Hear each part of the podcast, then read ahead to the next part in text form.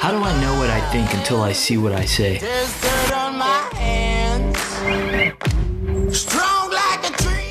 The Green Notebook, carried by military leaders around the world. Within those pages are sweat, tears, triumphs, and the hard won lessons of life. Lessons worth sharing. Each week, the team dives into the notebooks of military leaders, business professionals, authors, athletes and coaches, and entertainers to share lessons and help you lead with the best version of yourself.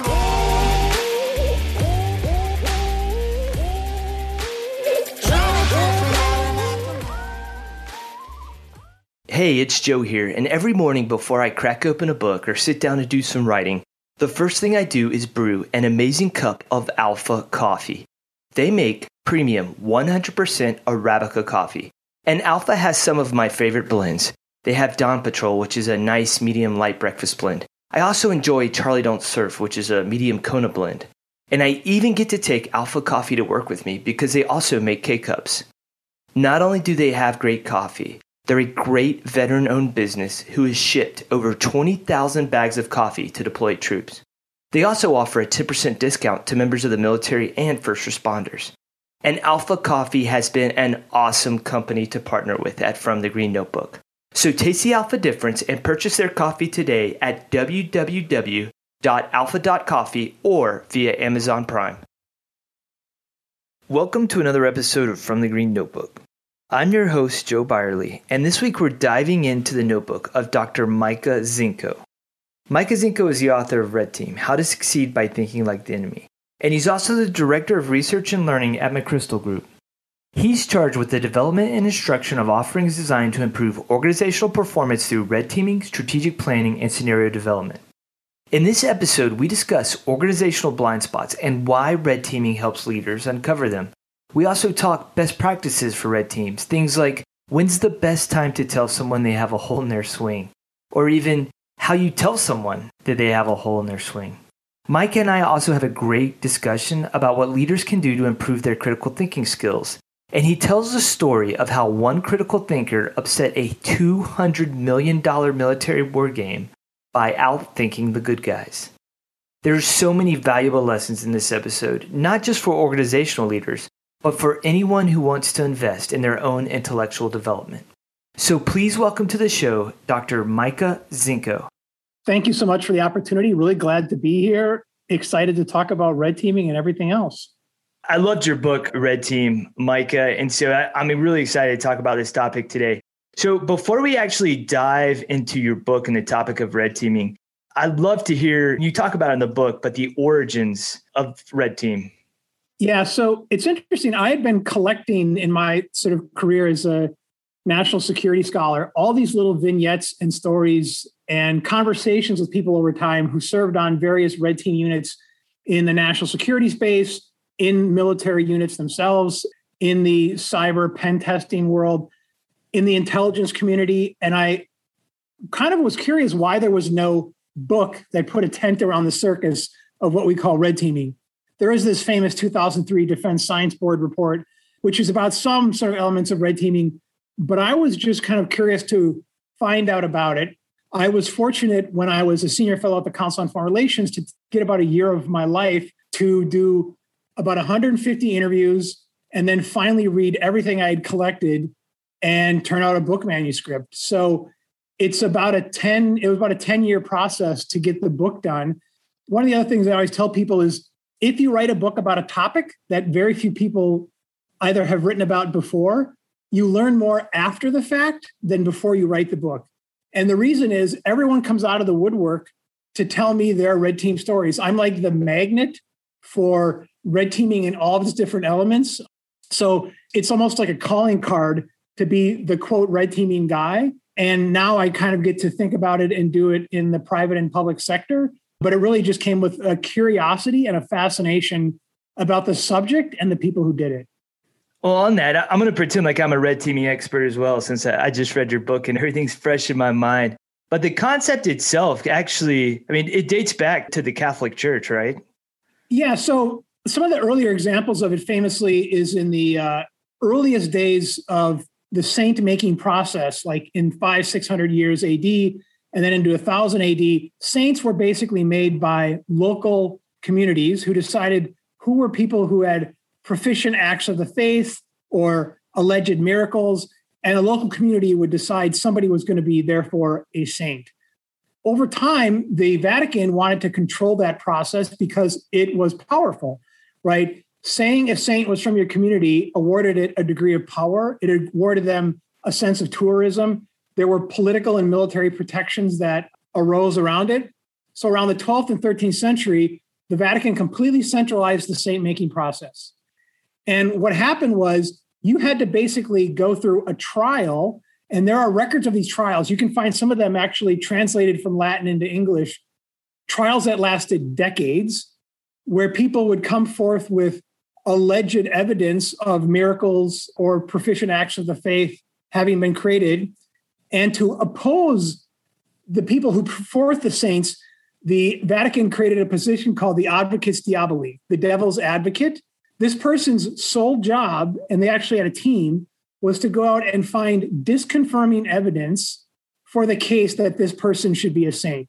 So they would travel to the local areas, they would interview people, they would dig up a background into this person's life and put forth the worst disconfirming case that this person could be a saint. And then in the trial process through the Congregation of Sacred Rites, it would be decided whether someone became a saint or not. So that's like the longer term history. The more modern term history and where the red comes from is in the late 50s and early 60s, the Pentagon, the Rand Corporation, and others who thought about wargaming various responses to the Soviet Red Army, like defending NATO countries to the Fulda Gap, or thinking about strategic nuclear exchanges between the United States and the Soviet Union, basically assigned red as the color to the Soviet adversary. But eventually, red became known as any adversary or any contrarian team designed to pressure test your thinking or your processes or your plans. So, red team really comes out of thinking about how to prevent conflict with the Soviet Red Army in the 50s and 60s. As I dived into your book, especially like in the beginning, you point out why organizations need red teams in the first place. And like one of the things that I do in my free time, because I'm I'm a total nerd, Micah, is that I read a lot of like ancient and, and classical literature just because I think it's always fun to go way back in the past to kind of see what's still present today. And I came across one of Aesop's fables called Two Bags. In one of the translations of it, it says, Every man, according to an ancient legend, is born into the world with two bags suspended from his neck. All bags in the front are full of his neighbor's faults, and the large bag behind him is filled with his own faults. Hence, it is that men are quick to see the faults of others and yet are often blind to their own failings. So, could you talk a little bit about that from an organizational standpoint? Yeah, at the individual level, we know we are horrible judges of our self, how people perceive us, and we are really bad at evaluating our behavior, judgment, decision making. Similarly, at the organizational level, organizations are made up of individuals who have every reason to make it difficult to evaluate themselves, right? So if you're in the military, you have an operational planning cell. They develop plans. If you're in the business sector, you have people who develop strategies, a product team who develop products to launch them. These people, because they're so intimately tied into the thing they're developing, cannot perceive it critically.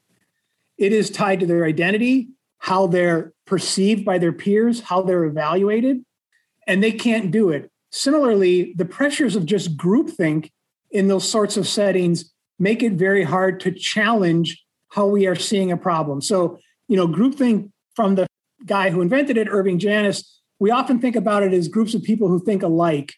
It's actually much worse than that. Groupthink is much worse than that. It's the illusion of unanimity around a judgment or the way to perceive something. So you take the most diverse group of people, you put them in a team, over time they think alike. That's just a demonstrated fact everywhere in the world. So organizations are sort of systematically incapable of identifying blind spots not just in themselves, but in plans, processes, strategies, campaigns. They rarely challenge assumptions that underlie, they're the foundational sort of elements of plans, products, strategies, or processes. And they have difficulty perceiving things from an adversarial or a competitive or external stakeholder perspective, right? We're really good at thinking about what's going on in the four walls of our building. We don't make a concerted effort to perceive things from outside of those walls. So it's the common sort of biases, cognitive biases at the individual level, as well as the more sort of pernicious organizational biases of groupthink, strong culture, as well as hierarchy, where senior leaders establish in the military like a command climate or establish priorities, and then it's really hard to pivot away from them. Yeah, because on that, you know, one of the things that you point out in your book is that sometimes in organizations, like we're okay if we remain silent and don't point out issues, but it's usually the, the guys that are constantly saying, hey, like this is wrong, like maybe you should change this, are actually at risk for retribution within the organization. Yeah, senior leaders, every senior leader says, I want my people to come in and tell me bad news. My door is always open. You know, please feel free to share this information with us. But in almost every organization I've ever worked with or studied, authentic mavericks either get hunted down and killed or they get shunted so far away from levels of authority and influence that they're almost irrelevant. And most people know like one or two mavericks in every organization. Even in the US Army, there have always been the one or two mavericks who ran contrary to what was established doctrine or established policy by leadership. But the fact that there's only one or two tells you how rare those individuals are, right? And it also tells you how challenging it is to rise to higher, higher levels of authority. So when you become a mid level manager or you become like at the major lieutenant colonel rank in the military, that is when you are most protective of your career projection. That's when it's hardest to be the person who says the things that are uncomfortable, that challenge conventional wisdom, that run contrary to what the boss has established. And sometimes the people who are most willing to do this, I always describe it are young enough, don't know any better, and old enough, don't care anymore. So it's the terminal colonel who knows they're not making general officer, who is willing to say things other people won't, because they haven't given up on the organization, but they're also not afraid of their career projection. So there's always reasons that people withhold their authentically held beliefs. It's funny you mentioned that. You know, I, have been writing at From the Green Notebook since I was a captain. I'm a lieutenant colonel now. And I've been writing in notebooks religiously since I was a captain. So the other day I, I went back and I was looking at some of my critiques of the Army and the organization. And I've noticed it over time. Like I've gotten softer. Like I'm not as angry and full of passion anymore. So it's almost like because of my identity as an Army officer, I've just adopted some of the things that our organization does. And so I'm like recognizing now that I am becoming blind to a lot of the things. And matter of fact, I even wrote an article about it as a captain, and I'm the problem now because um, you know, like if you move into a new house, you notice some of the blemishes at first, but then you just kind of get used to it. And you know, you may have somebody who's never been in your house before to come over and be like, "Hey, did you notice that there's not a wall covering on the light switch?" And you're like, "Oh no, I, I haven't noticed. I guess I got just got used to it." And so I feel that a lot of times in the military, we're the same way. Yeah, I mean, the military is almost worse than most organizations. There are obvious reasons for strong command and control and strong hierarchy in implementing orders, especially in high stress situations. Like if you don't have that level of unit cohesion, morale, trust, like you're in a really bad spot. The problem is people who go through, you know, command general staff college or whatever equivalent in their service, or as they say, you know, they jokingly call it leave no major behind or people who go through the same steps of the PME process, read the same required reading lists over time, read the same doctrine, joint doctrine or specific service doctrine, it would be unusual if people didn't come to have the same set of received beliefs about what is the right roles and missions for my service how should we work jointly how should we perceiving the threat environment of the world how should we be operating internally? What should our culture be? Right. So it would be truly almost heroic and a high effort thing to not become constrained by the sort of shaping that happens at every stage of your career as you get to higher and higher levels of rank. Well, since I'm still in the military and I've got at least a couple of years left, I'm going to go ahead and shift the questioning a little bit so I don't get myself in trouble. Um, so, what would you say would make, like, what are the traits of a successful red teamer or red team? Yeah. So, at the individual level, you know, we share a little bit of this in the book and now when I give talks, but at the individual level, a lot of red teaming that I find to be most successful are people who are creative individuals, right? And it's very similar. I spent a lot of time with the information security hacking community. It's very similar to hackers, right? Hacking is fundamentally about taking a system and using it in a way not intended. And that is fundamentally what red teaming is. Red teaming, as I like to think of it, there's really two types. There's seeing things simply from an adversarial perspective, which is assuming the identity of an adversary to challenge a system, to break into a building, to pen test a computer network, so that's adversarial red teaming. The other is red teaming you do to yourself. And that's fundamentally about changing the frame through which groups make decisions and judgments. So, how do you change the frame through which that happens? You can do that at the facilitation level, working with other people. You can do that at the individual level by adopting a lot of what are called structural analytical techniques. These are different ways to make assessments, to make judgments, to make decisions. So, it's a discipline in some sense, but it's really about having a creative spirit, willing to try things, being very open to different experiences. It tends to be people who read outside of their field or talk to people outside of their field. A whole lot of the creativity literature is about, as I call it, developing these adjacencies, which is how do you get adjacent to the problem set you're thinking on rather than just immersing yourself in it? Because immersion is great for experts, but then you get what's known as the tyranny of expertise. Experts don't see their problems differently, right? They're too blinded by it. They don't see discontinuities, they don't see wrinkles. So I think it's it's that combination of being creative, being sort of an outsider, but then the other element of is red teaming is only intended to improve the plan, the process, the strategy, the product. So the best red teamers help find weaknesses, risks, and untapped opportunities, but then present them to the project team, to the operational planning team in a way that is helpful. It's not just to poke holes to say you messed up, it's poking holes to say, here are corrective remediating measures that you can take to have a more resilient plan or strategy. So it's both being an outsider to the process itself, but also understanding the limitations the bandwidth, the resources, the timelines that the planning strategy process product team are facing. One of the important points you make in the book is that it's great that we have this in an organization, but you have to have a top cover in order to actually make it successful. Why is that? Without a boss, as I say, if the boss doesn't buy into the red teaming activities, the red team won't get resourced.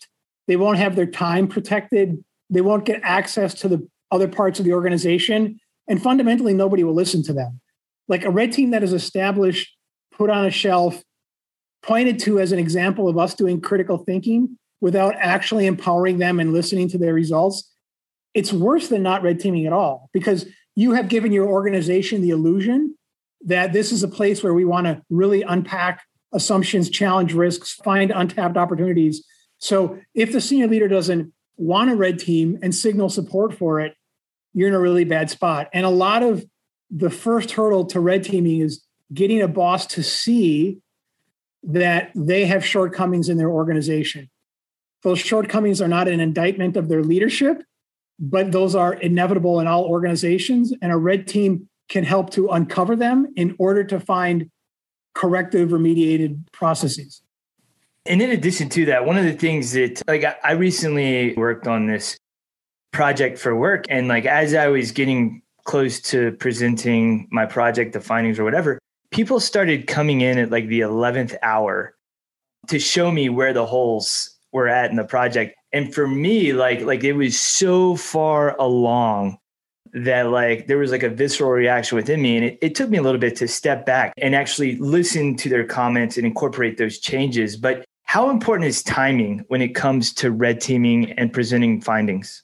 Timing is everything. And there's different sorts of red team exercises and approaches that you can do at different stages of the idea or product development phase.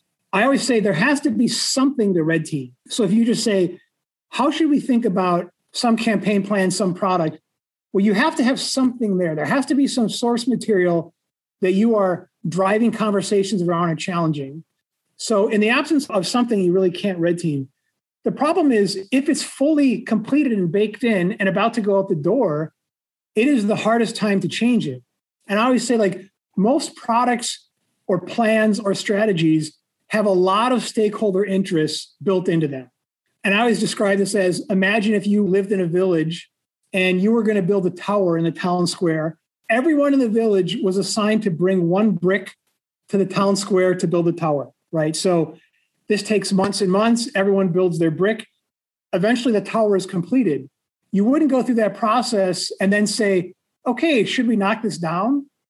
Because everyone's baked into it, everyone's fully committed to it. If you turn things back at this stage, like you really demoralized everybody. So there is a sweet spot between sort of nascent idea generation and fully formed product or process with all slides built, all the boxes checked, ready to go out the door. It's somewhere in the middle where there is still some ability to make changes, some time, and a willingness to make some changes. But if you do it too early, you really won't dive into the issue because you haven't decided what it is yet. You haven't made strategic choices. If you do it too late, people are just going to sleepwalk the process because they want to get their thing out the door. That's a great point. And the other thing that you point out in the book, in addition to timing, is also like how you communicate, like how you deliver the message. So, how important is that in red teaming? Yeah, the, the worst thing to do is say, you know, your plan sucked and we could do that all day long for everything, like taking out your red pen and making edits to someone's paper, poking holes in someone's plan. It's really easy to do. It requires very little from you to do that, actually.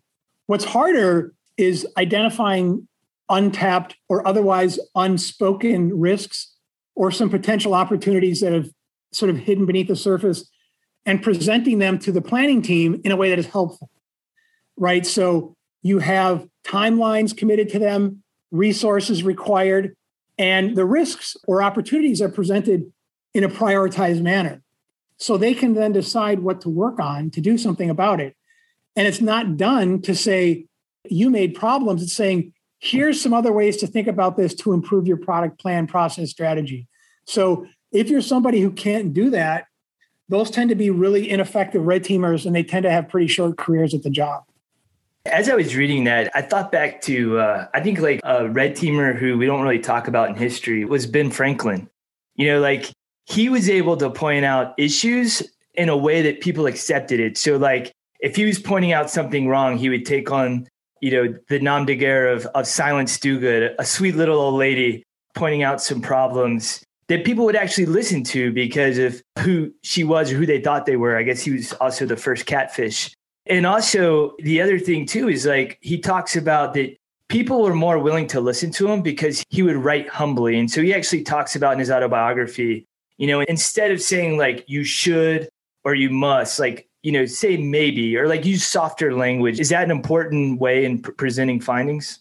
Yeah, because they're less direct and threatening to the person you're trying to communicate with, right? If you don't take on board their perspectives, their interests, their timelines. You know, I always say the one true thing I've learned through my whole life is you have no idea what anyone's gone through or what they're experiencing today. If you're not empathic and willingness to accept them for who they are, as well as understand they might be dealing with things that you can't even imagine, if you communicate information with that sort of mindset in a way that is pro social and positive, people are going to be much more willing to listen to it. But when you put absolutes and superlatives and demands on people, it is much more highly resisted because it is a threat to their identity and to their professional work, their careers. But when you couch it in both the language that is softer and more helpful, it tends to be more readily received. So, yeah, Ben Franklin was definitely onto something. It's something too, just I remember when I was a junior officer, there was some websites out there where junior officers would write and they would criticize the army and the platform which they were publishing at would basically just publish their pieces as is. I mean, it was like the talk of the water cooler on Monday morning when these pieces would come out. And like I'm not sure that any of those actually survived, the officers that is, you know, like their career survived. And so that's one of the things that from the Green Notebook, when we get pieces from junior officers that are kind of like angry screeds, we try to work with them, walk those pieces back to get to the core issue of what they're really talking about. And then help them shape their language in a way that people are going to listen to. Because you're right. If your identity is being attacked, you're immediately going to shell up and not listen to the value of what the other person has to say. You know, it's a great example in the military writing space because one of the other challenges, and you know, I read a lot of the PME journals like Naval War College Review, Parameters, and all the Air Force Maxwell docs. And one of the problems with a lot of military writing is it's so embedded in national strategy. Like literally, the first sentence is always, as the 2021 national security strategy says. And then they have to embed it in national military strategy, then doctrine. And it takes forever to get to the point of what's the analytical argument you're making. And there's this tendency in the military to sand down and soften the point you're trying to make because you're so conscious of wanting to be respectful of civilian authority and what is the sort of standing uh, military policy under the signature of the Secretary of Defense's name.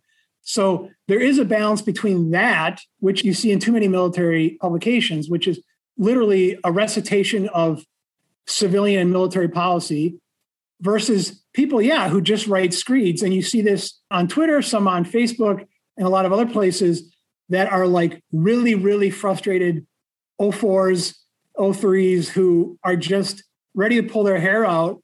But that's the level you really have to work with because that's the future of the force. And if these people aren't staying for 20, 26 years, like they're going to have to come from somewhere.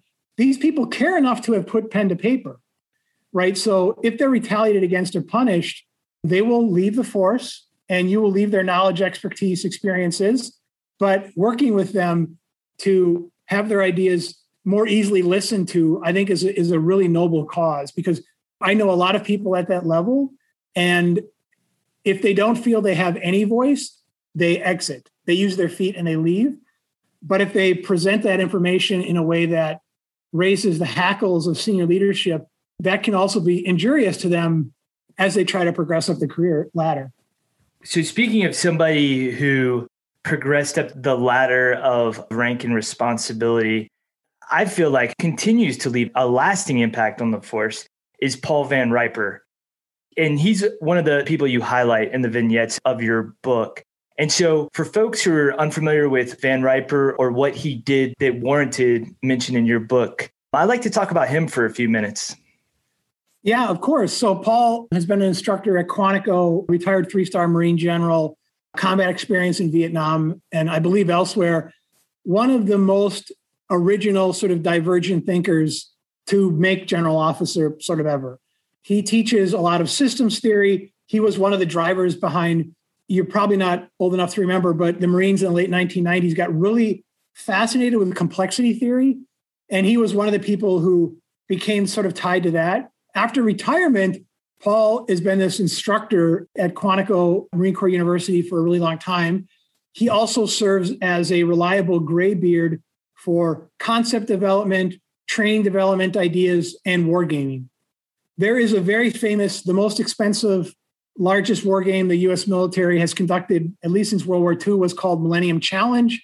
This was in October 2002 when JFCOM, used to be called Joint Forces Command at Norfolk, Virginia, basically did a combination of tabletop live fire exercises to model what looked like a Persian Gulf country of course, they couldn't use any real names. And what it would take to try to take down the leader of that Persian Gulf country through a conventional regime change intervention. The war game was fascinating because Paul Van Riper led the red team, which assumed the identity of the country that was about to be attacked by US forces. And basically, I mean, they famously use small boats to swarm and sink the ships of the US Navy that are sort of loitering off the coast of this country. They use chemical weapons in order to attack fielded infantry forces deployed throughout the desert about to come into this country. And they basically defeat the invading force quite quickly. The longer story is this red team was written up by Malcolm Gladwell in a book called Blink. And there's this very famous case. The way Gladwell tells the story is Van Riper's red team beat the US military at its own game. But Van Riper was told to change the rules. So in the end, the red team wasn't allowed to win.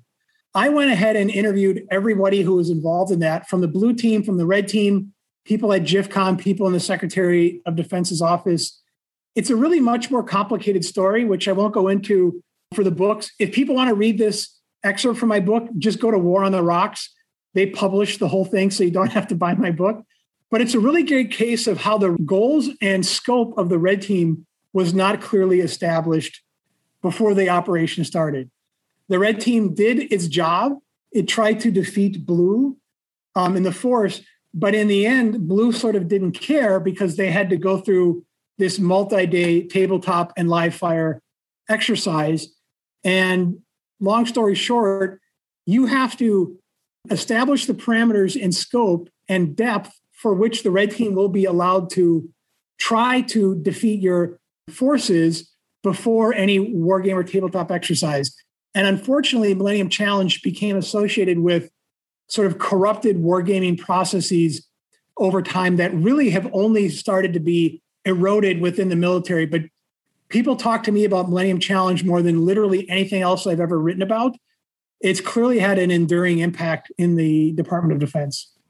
Yeah, I just like to spend a minute or two just to talk about the effect that had on me. When I was a second lieutenant flying across country to look for my first house at my first duty station, I came across Malcolm Gladwell's Blink. I read the chapter on Paul Van Riper and was just impressed by him and what he did. And I guess the mythology of it, of Van Riper, more so than the exercise itself. And then when I was a captain, I picked up a copy of the Past as Prologue, The Importance of History to the Military Profession. And in it, Van Riper wrote an essay called The Relevance of History to the Military Profession and American Marines View. And in this essay, it's the story of Van Riper's career and the books he read along the way and what he got out of it. So that was my very first reading list as a company grade officer. So I remember going through it and just click, checking off the books that he read because I would go out and buy those. And then a couple years later, which I think I can post this on the blog in addition to this episode in the show notes, I came across his War College essay that he wrote in 1982 called a, a self directed officer study program by Lieutenant Colonel Paul K. Van Riper. And in it, it's this idea of why we should study history, how we should study history and what we should study. And a couple of the points he arrives to, which I just recently reviewed and completely forgotten about, was that we should study history, obviously, like the battles that people fought in, but that also communication and writing are important aspects of leadership that we need to get better about. And I think that's one of the things that Micah and I have touched on in this interview today the importance of communicating, you know, when delivering bad news or, or whatever. And then the final one is humanities which I've really gotten into, is, is going way back and looking at the continuities of war, you know, the, the continuities of human nature that, that haven't changed in over two millennia. And so I really appreciated this part of your book, Micah, because it gave me more context to this event that had almost become bigger than life in my mind. But to your point of it did show some issues with the process of red teaming that organizations can avoid when setting it up for themselves. Yeah. Can I just double tap, you know, the importance of reading history is not just to understand patterns and trends over time, but to understand issues and events that occurred long ago were conducted by humans who had the same inner lives, who had the same interpersonal issues, who had the same family pressures, who had the same stressors that you have. And understanding that humans are part of history and today, I think, is almost as important as anything else. And so I love that you do that. I just want to say one other thing about the importance for any military officers or personnel listening to this the importance of writing. One of the biggest shortcomings of the PME system that I have found over the times I've been connected with it is in writing, largely because in the military, it is so privileged to brief. Being on your feet in front of a commanding officer and briefing, having your brief torn apart, defending your brief, showing your slides is such a critical part of sort of officer progression that the willingness and the ability to write almost gets put to the side. And so if you could do like nothing else in your time to understand like literally what helps you elevate your position and then makes you the most attractive candidate for whatever you want to do when you transition to the civilian workforce like literally taking the time to work on your writing which means reading good writing being thoughtful in when you write even in things like emails and in notes to people making the time to try to publish that one or two either op-ed or essay in Marine Corps Gazette, having a journal article in parameters or whatever, like it makes a difference and it instills the discipline of being a good writer going forth, no matter what you decide to do. But it is one of the things that is sort of taught a little bit at the service academies. But after that, it's basically there's an assumption that you can write, and that's often not true. This is a great case study now and how a guest speaks to something that a host is super passionate about. And we're going to derail the rest of the interview. No, I love that, Micah, because, you know, like when I first started writing, I was a terrible writer. Like it was horrible. You know, I didn't have a voice. I wasn't sure how to communicate succinctly, effectively. And it took a lot of practice. And a lot of that came from editing. I don't know if you're familiar with Nathan Finney. He writes in a lot of, yeah, policy stuff. So when I first started writing the blog in 2013, every post that I published, Nate would edit for me. And I would watch his edits and learn from his edits to become a better writer. And then eventually, Nate quit responding to my emails because he was getting so busy himself. And I was writing more and more and more. But I eventually learned how to write myself. But even now, everything that I write, somebody else takes a look at. It just helps me make it better. But I've just learned that you have to get in the practice you have to do it. Because as you move up in rank and responsibility, sometimes the words that you put in an email to either a senior leader or to your formation that could make the difference in a decision being made or you know like an organization moving in a direction. But if you're unclear if you're all over the place you may just roll a confusion grenade into the room. And the last thing i'll just say is if you're uncomfortable writing i recommend to everybody voice recognition software literally the act of staring at a keypad and typing is paralyzing for some people. And it is remarkable how many really smart and established, like captains and majors I meet who speak in complete paragraphs flawlessly. If you ask them, okay, just put that on paper, they would just freeze up. So, like, if that is the barrier, if liter- if the literal act of typing is the barrier to you writing, buy voice recognition software. It's probably in your computer anyway. And literally speak out what you want to say, go back and edit it, but try to remove any hurdles that are keeping you from, in a reliable way, getting things down on the page because you will have to do that at higher and higher levels. And there will be greater expectations of clarity, succinctness, persuasive language that you use and if you don't get better at that, it's just going to get harder and harder. And another thing, I can keep adding to this discussion, Micah. The other thing that I don't think we realize is that, you know, in any given day, we have 50 to 60,000 thoughts swirling around our head. And we think that we know what we're thinking, when in actuality, if you were to put something down on paper, all of a sudden it makes you pause for that second. There's a if you listen to the podcast, there's a quote that I use from E.M. Forster to open the show, which is How do I know what I think until I see what I say? So, whether it's voice recognition software or getting words down on paper, when you actually see and like take the time to crystallize your thoughts in writing, you really don't know what you think. Because I, I know several times I've been like, oh, this is a great idea. And then when I actually take the time to write it out and start the reasons why I want to do something, or you know like the logic behind a decision all of a sudden it doesn't add up anymore. But i wouldn't have known that unless i had gotten it down on paper. Yeah and i'll just add i mean i love that quote. One quote that i don't know who said it first but i'll credit it to mark monroe genius retired marine colonel who was taught at fort leavenworth red team university. I think about it all the time which is writing is thinking again and in a lot of exercises that we do, a lot of the facilitated red team exercises we do at McChrystal Group, it literally requires people to write things down before we have group conversations because writing is a commitment to an idea that you're more likely to share with others, it requires some degree of editing, some degree of clarity and succinctness, and requires you being explicit. And literally, the act of writing down rather than just voicing something that is in your mind changes the way that it appears and that you will communicate it to others. This is a fun discussion. Again, like this is something I'm super passionate about. It's why I wake up, you know, five o'clock every single morning and either read, write, or work on the blog and help others get published just because it is so important. So, returning to the topic of red teaming, even though I don't want to now, what are a few of the best practices that commanders should be aware of when wanting to red team? The most important thing is to get people with some degree of red team training or exposure. You know, there is this place at Fort Leavenworth, Kansas, where at least for one more year, they'll be training people in red teaming. There is a rumor that it's going to be shut down in October 2022. Hopefully that doesn't happen, but it may happen. There is also uh, red team training that you can get at Quantico through Marine Corps University. But you can also take a sort of self directed effort to learn more about it. There's a lot of great publications out there. The Army has published, if you just Google Red Team Handbook, and I believe 2019, that's the seventh version of the Army's Red Team Handbook. So if you pay taxes, go Google it, you've earned it. They also publish their, they used to call it the Applied Critical Thinking Handbook. I think it's called Red Team Handbook now.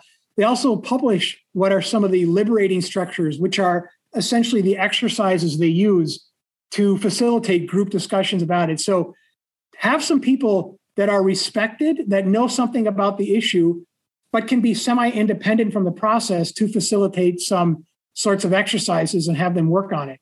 That's one. You have to commit some people to it. But two, think about what are good issues to red team. And I always say these are issues that are novel, issues you don't see very frequently. They're complex, have a lot of stakeholders, take into account both the competitive environment and potential adversaries, and ones that are highly context dependent. So these are strategies, processes, plans that are unlike others you've seen in the past, where you can fall upon habit or custom to get through the process.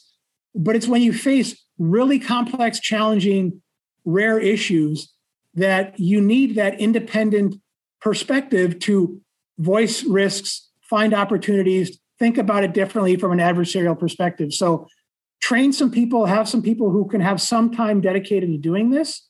Think about the right issue. And the final and the most important thing is listen to what they tell you.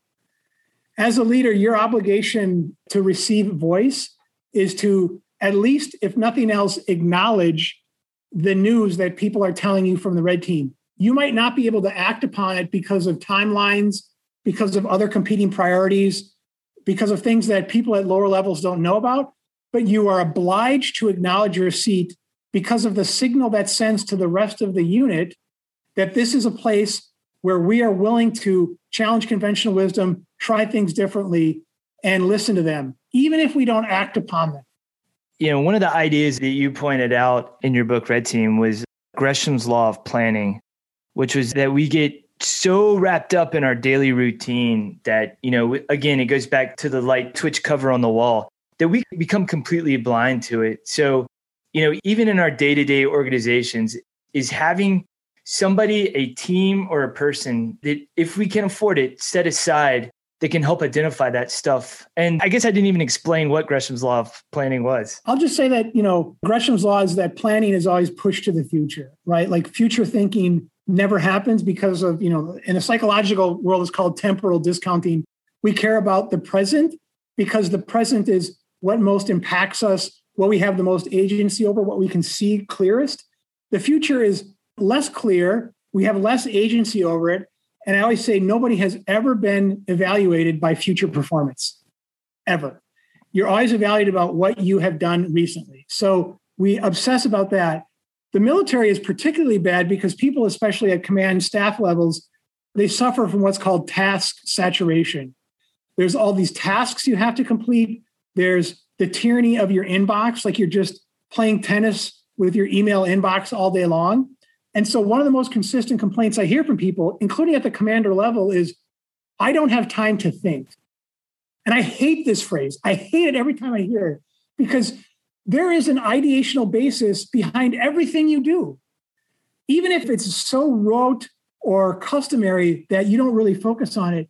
You have taken the time to think before you do everything. When you're making important decisions, when you're making important strategic communications, that's when it requires that you take time to think because you're thinking anyway. Even if it's sloppy and fast, you're thinking anyway. So when you're making, again, novel, complex, context dependent choices or judgments, that's when you really have to take the time to think. And don't tell me you don't have time to think because you are anyway. Preach on, Micah. Preach on. if our listeners want to learn more about you, where can they find you?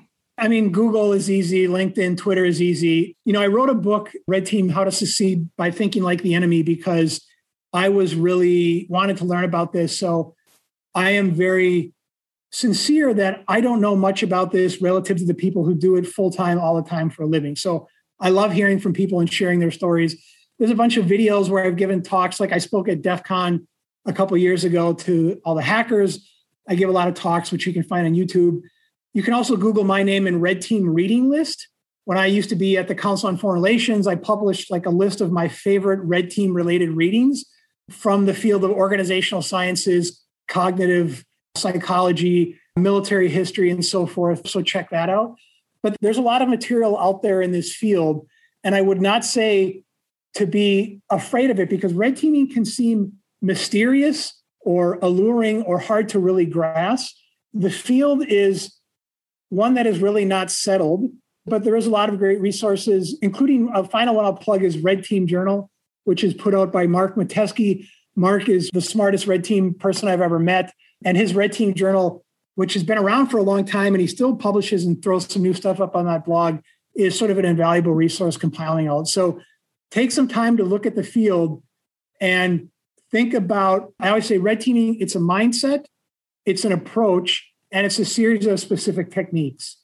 So you can learn it at various different levels and think about how to apply it in your own life and within the organizations you work in in various small slices. You're not just in the army they call asi additional skill identifier red teamer or nothing. You can get your toe in the water at red teaming at many different places. Yeah, and just to, I guess, further endorse your book, Mike, uh, Red Team How to Succeed by Thinking Like the Enemy. I was telling Micah before the interview, I randomly met him about a month ago, immediately recognized his book that had been sitting in my Amazon wish list for way too long, purchased the book, and I think I read it in like three or four days, full of highlights, full of notes, and I really loved it. And I wish I would have read it much sooner. So I highly encourage you to read Micah's book, Red Team. And Micah, thank you so much for your time today. This was a lot of fun. And I think I could have gone on for a couple more hours just on the topic of reading and writing. I mean, we do it all the time and we experience it all the time, so we should. But I just want to say, sir, thank you so much for the opportunity. Thank you for your service. Everyone listening to this who is serving us wherever they're at, whatever stages of their career, thank you for your service as well. This was fun. Thank you again to all our listeners for joining us on another episode of From the Green Notebook. Check us out at fromthegreennotebook.com, where you can download past episodes, read some of our previous blog posts, and sign up for our monthly reading list and Sunday email. If you enjoy the podcast so far, please subscribe and give us five stars on Apple Podcasts. And follow us on Twitter at FTG Notebook, as well as Instagram and Facebook. You can find us by just searching From the Green Notebook. So this is Jacob Goronsky signing off and hope you tune in to our next episode.